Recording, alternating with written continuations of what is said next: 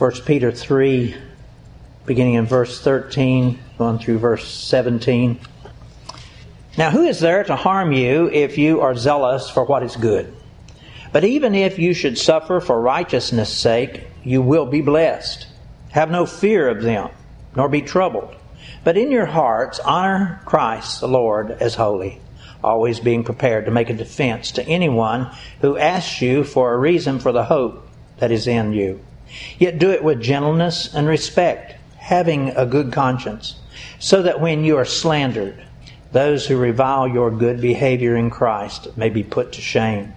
For it is better to suffer for doing good, if that should be God's will, than for doing evil. As I began studying through these words some weeks back, my thoughts concerning this verse 15, the preparation of a defense for the hope that I have within me, centered on who this defense was all about, and that's the Lord Jesus. And that was rightfully so because Jesus truly is the substance and the foundation of my faith and my hope. He is the one through his shed blood on that cross has saved me to the uttermost. He is the Lamb of God that taketh away the sins of the world. And it's by the ongoing presence of His Spirit within me that I can have comfort knowing that nothing can ever separate me from the love of God. So then, Christ is ever and always to be at the center of my hope, of your hope. It's also to know that hope itself is such a precious gift from Christ. Such a precious gift. So very, very crucial to our daily existence. Because without hope, we can quickly get lost in discouragement and, and despair. And as I mentioned a moment ago, I want us to take a few moments and give some additional consideration to this whole mystical concept of hope. And I know that we have done this in recent weeks, but I feel the need for us to do it again. And I want to begin this consideration of hope uh, by asking just the simple question what is hope? What is hope? Do we understand the concept of biblical hope? And how did you and I come to have such a precious and helpful and needful response within us. And I want to begin by reminding us that hope really is not that secular understanding of hope, that vague and ambiguous concept that most people reduce it down to be. As I observe most all the people that I encounter each day, believers and unbelievers alike, let me emphasize that. Believers and unbelievers alike, when they express this matter of hope in their circumstances, their focus too often seems to be on this belief that some uncertain, random occurrence will take place that will bring them the desired result that they're hoping for. How do I know that's taking place? It's part of the way that they say it, the way that they present their hope. That it's some uncertain, random occurrence. Brought to mind a bingo player who watches those numbered balls floating around in the bingo dispenser, hoping that some random occurrence will take place, causing the ball that they need to suddenly come up through that chute and give them a win. Why did I come up with that thought? I've done that. I haven't played bingo in many, many years, but I can recall having a card that was filled except for one number. And over and over again, I would watch that dispenser as the balls would float around inside it. And here I am hoping that the right one will come up through it and will be called. I can't recall my thoughts at the moment, but I believe it was no better than what I'm talking about here. That I was depending on some random occurrence to take place within that dispenser. just here recently, perhaps two weeks ago, there was this giant Powerball lottery that got a lot of advertising. People rushing out in droves to buy just one more ticket, hoping against hope that perhaps it'll be that one more ticket that will be the number, have the number that will get them hundreds of millions of dollars. But often the hope that we express is more casual than that. We say things like, I sure do hope my boss will be kind to me today. I hope my paycheck will last until the end of the month. I hope that my boyfriend will not cheat on me, and on and on. These random wishes. I want us this morning to take a moment and consider those kinds of uses of this word hope. And to question what are we doing with that kind of thinking if we let ourselves get caught up in it. Are we implying that we believe that all of the matters of daily life are like those bingo balls? That with just one random poof of air will suddenly change the circumstances in that dispenser and things will turn out better for us?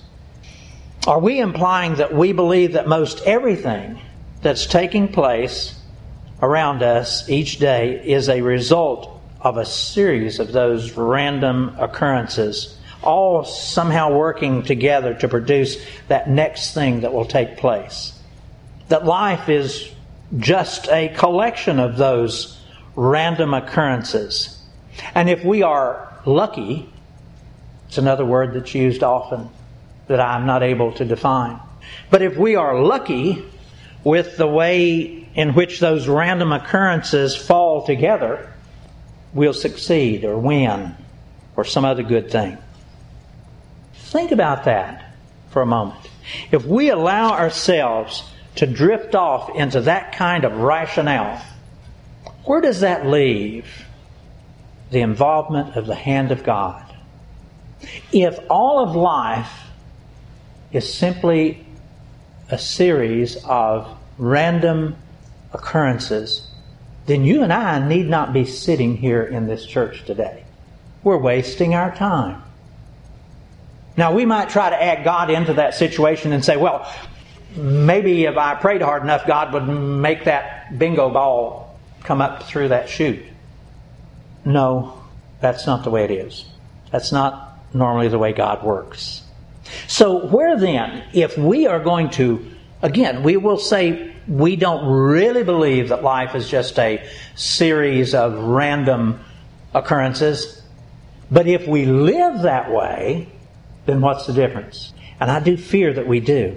And the question is are we, by our casual handling of this concept of hope, actually pushing aside, denying, even forgetting most of the time the ever present, ever loving, ever working hand of God? Are we, by our behavior, casually pushing aside and denying that God is sovereign? Are we denying that He lovingly and providentially involves Himself in all these ordinary matters of our daily lives? Are we, by our behavior, believing that God keeps Himself instead separated and distant from our ordinary activities of our day. And he perhaps only gets involved in the big matters of our day. May I say that whether we really mean to do that or not, that is exactly what we do most of the time. And we prove it by our behavior. We are reducing God and His handling, His sustaining that we read about in Hebrews chapter 1 earlier today we're reducing his involvement in all that's going on on this earth down to nothing more than a casual, over the shoulder glance to just double check to see if we're okay. Otherwise, the rest of the matters of our day are like those bingo balls. All of life is just floating around in this big dispenser without purpose, bumping into each other, everyone and everything in it, randomly popping out helping or hurting, depending on who's wanting what. May I say to us that that kind of casual treatment, and I want us to understand that it is a very casual treatment, and it's of our Almighty God, the Lord Jesus. It's an insult to His holiness. Perhaps that's the reason why God began this verse 15 with the words, But in your hearts honor Christ the Lord as holy. May I instead suggest again for us some scriptures that says that God's involvement with us is very different than it being this casual treatment that we apply to it. Psalm 139, verse 1 O Lord, you have searched me and known me. You know when I sit down and when I rise up. You discern my thoughts from afar. You search out my path, my lying down and you're acquainted with all of my ways in between. Even before a word is on my tongue, O Lord, you know it altogether. You hem me in, behind and before, and you lay your hand upon me. Such knowledge is too wonderful for me. It is high, I cannot attain it. Where shall I go from your spirit? Or where shall I flee from your presence? If I ascend to heaven, you're there. If I make my bed in Sheol, you're there. If I take the wings of the morning and dwell in the uttermost parts of the sea, even there your hand shall lead me, and your right hand will hold me fast. Folks, these words should be humbling to us as we consider them. To find that God is not only immediately and intimately involved in all the matters of our day, in my hopes, in my desires, in my wishes, He is also thinking ahead. And He's making plans for needs yet unknown to me. And not only that, He is intimately involved in the very thoughts that we think inside of our minds, unspoken thoughts he knows what you and I are thinking right at this moment and at every moment. And then note these words here in Psalm 139, verse 5. He says, He hems me in behind and before, and He lays His hand upon me. This is God putting boundaries, hedges about me, hedges about you, laying His hand upon you, keeping you in these boundaries of protection. Folks, listen, that's not casual. That is intimate, loving, guiding, and protective care. Every moment. And if we will only believe that these words given here are real, then all those good things that just seem to happen to us, all that good luck that we seem to have, it'll take on a whole new meaning and we'll know that they're not just random occurrences, good luck taking place in our lives, but they are really God's own hand at work, making provision for us. And why so many people insist on going ahead and living as if these moments are not guided, that these moment by moment happenings of our life are just random occurrences, I'll never know. I confess to you that I am far too insecure. I am far more comfortable trusting that I have a loving Father who is at every moment knowing my hopes and my needs and inserting his big hand into my circumstances than I would be depending on some random occurrence to make provision for me. I need His hand. I need Thee every hour, the song goes.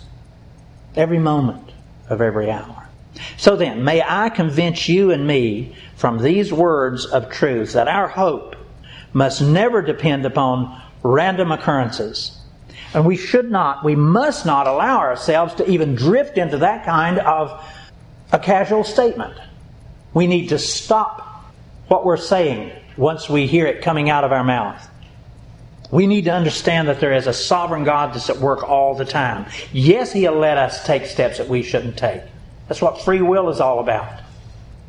But let us do what we were singing in the song. if we can at the same time rest in Him, then His hand will guide us. As the verse there in Psalm 139 says, Your right hand will hold me fast. We need not be like that disobedient child that's pulling away from His hand, but let His hand, His right hand, hold us fast. Let's go ahead, though, and continue on with the scripture that we're working with today. Let me reread our verses for today. Now, who is there to harm you if you are zealous for what is good? This is verse 13 of, of our text of 1 Peter 3. Who is there to harm you if you are zealous for what is good? But even if you should suffer for righteousness' sake, you will be blessed. Have no fear of them, nor be troubled. But in your heart, honor Christ the Lord as holy, always being prepared to make a defense to anyone who asks you for a reason for the hope that is in you. Yet do it with gentleness and respect, having a good conscience, so that when you are slandered, those who revile you, revile your good behavior in Christ, may be put to shame. For it is better to suffer for doing good if that should be God's will than for doing evil. Now, again, at the heart of this passage is the instruction that we must stand ready and be prepared to make a defense for the reason for the hope that we have within us, this hope that we've been speaking about here this morning. And may I say that this readiness, this readiness that he's talking about here, this preparedness, is not just the memorization of some scriptures and then a practice presentation of what we have learned. It is that, yes, and that is so vitally important. But we must also know that the validity of that defense that we are making, that we are giving to that person, it begins in other ways. Sometimes long before we're called to actually voice that defense. In particular, our defense begins with our character, the character that is shown to all of those people around us. Because if that character is not in the right condition, then the question may never come to us. Our character must be able to match up to our words, or else our argument for Christ will lose all of its power.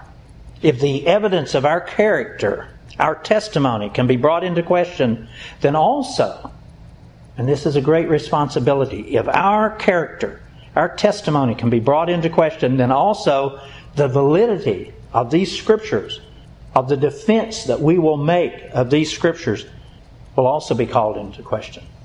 So then, our testimony, beginning with the silent witness of our behavior and conduct and character that is first observable before it's spoken, it's essential to the defense of this hope that we have within us. How does that work? How does that work in the ordinary matters of life. I look through the scriptures and especially in the Gospels, and this word hypocrite kept coming up. It's mentioned all throughout the Gospels, especially regarding the behavior and the character of the scribes and the Pharisees. Jesus said of them that they were whitewashed tombs, looking so very good on the outside, while being so very rotted from within. Now, unfortunately, for the average hypocrite, he's often the only one who cannot see his own failures. Everyone around him can clearly see the ambiguities and the inconsistencies taking place, but not the hypocrite himself. That's because there's a very special kind of blindness that afflicts a hypocrite. And folks, such hypocrisy can reveal itself in so many different ways, but is especially revealed in the manner in which we handle these truths of God. Our saying that we believe one thing, that we believe in this intimate involvement of Christ, but then the next statement that comes out of our, um, our mouths, we're acting as if life is just a combination of occurrences saying we believe one thing, but when then we, we live and we act and we, we talk and we walk just a whole other path. And that there doesn't have to be a drastic difference between the two. Just enough off center to reveal to those who observe us that we really don't believe what we've been saying to them. And again, such things can especially be seen in this handling or, or mishandling of the Lordship of Christ. Do we say out loud that we really do believe the words that we've been saying here this morning, but then live a whole other way? Folks, other people, especially those that look up to us for guidance and leadership, they can see far deeper into our behavior and our character than we think they're able to do. We have to be careful of that. Because it's then that our defense of the hope that we have within us will begin to be called into question, and those that we are really wanting to minister to, they get discouraged and they turn away because they know they can see that it's not matching up. Or perhaps a worse thing may take place. They might decide to actually follow the path that we're on. And woe be unto them and to us if that takes place. Because then it will be, as Jesus said, one blind person leading another. And that's such a recipe for serious failure. One final point before we end this study for today.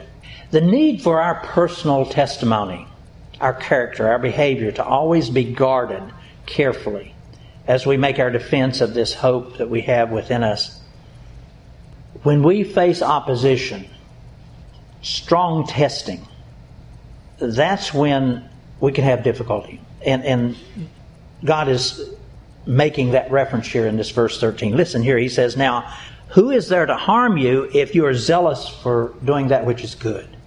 So he's saying to us, You are going to come under attack. This thing that you say you believe, this thing that you've been doing as you have done your your prayer time and your Bible study at home and you step out the door and it gets called into question, he says, Who is there to harm you if you are zealous for what is good? But then listen, but even if you should suffer for righteousness' sake, you will be blessed. Other places in Scripture say that righteous will often suffer affliction. But he says here, yes, you will but you'll be blessed. Have no fear of them, he says, nor be troubled. But in your heart, honor Christ the Lord as holy, always being prepared to make a defense to anyone who asks you for a reason for the hope that's in you. Yet do it with gentleness and respect. Again, verse 13 is warning us that under, yes, under most normal circumstances, we will not be attacked for our faith, but sometimes we will. And when we are, then you and I need not fear. We need to keep on walking the path that we know is right and not be troubled. And he says in verses 16 and 17, having a good conscience, so that when you are slandered, when someone gets in your face and reviles your good behavior, that you'll not be put to shame. For it's better to suffer for doing good, if that be God's will, than for doing evil. And please note the implication there in verse 17. It is better to suffer for doing good if that should be God's will. You and I can suffer for doing good. But it will also, also be God's will. He will not keep us from being tested and going through those afflictions. Jesus said to Peter, Peter, Satan has asked to sift you as wheat. And he didn't say to Peter, but I've stepped in and protected you from it. No. He said, But I have prayed that your faith will not fail, that you're going to have to suffer that affliction. But I'm praying for you and I'm interceding, and therefore your faith will not fail. I'm the one that can make sure that happens, but you are going to have to go through the affliction. So it's God's will, perhaps often, that we might suffer for doing good. Now, we may not understand it when it takes place or expect it, but it's going to take place. But notice here what he says our response must always be to those who are reviling us, slandering us, must be with gentleness and respect. at every turn. And he's saying to us, be prepared. Because just as our hope is not founded on random occurrences taking place, our defense must not be based on a random statement that we might say in defense. But you and I need to be prepared and ready to present the right thing at the right time. So then, as we close, I want to give us these reminders. Our daily witness, your daily witness, my daily witness, our behavior, our daily testimony that others are watching that we don't even know they're watching. Those people in the factory next to you, or in the school next to you, or in your workplace next to you. Our testimony will be the groundwork that will either help or hurt the defense that he's talking about here of the hope that we have within us. So you and I must guard our daily testimony well. Else, all that we do and say will be called into question. So we must guard our testimony carefully. And we must present our defense with all gentleness and respect. It's easy to return evil for evil. But he says, no, don't do that. Always be gentle and respectful because our listeners' eternity may depend upon our doing that thing well that's in front of us. So finally, if we're called to suffer then, also, as we present this defense, then so be it. We accept the suffering that comes to us. And he says to do that, and we'll be blessed.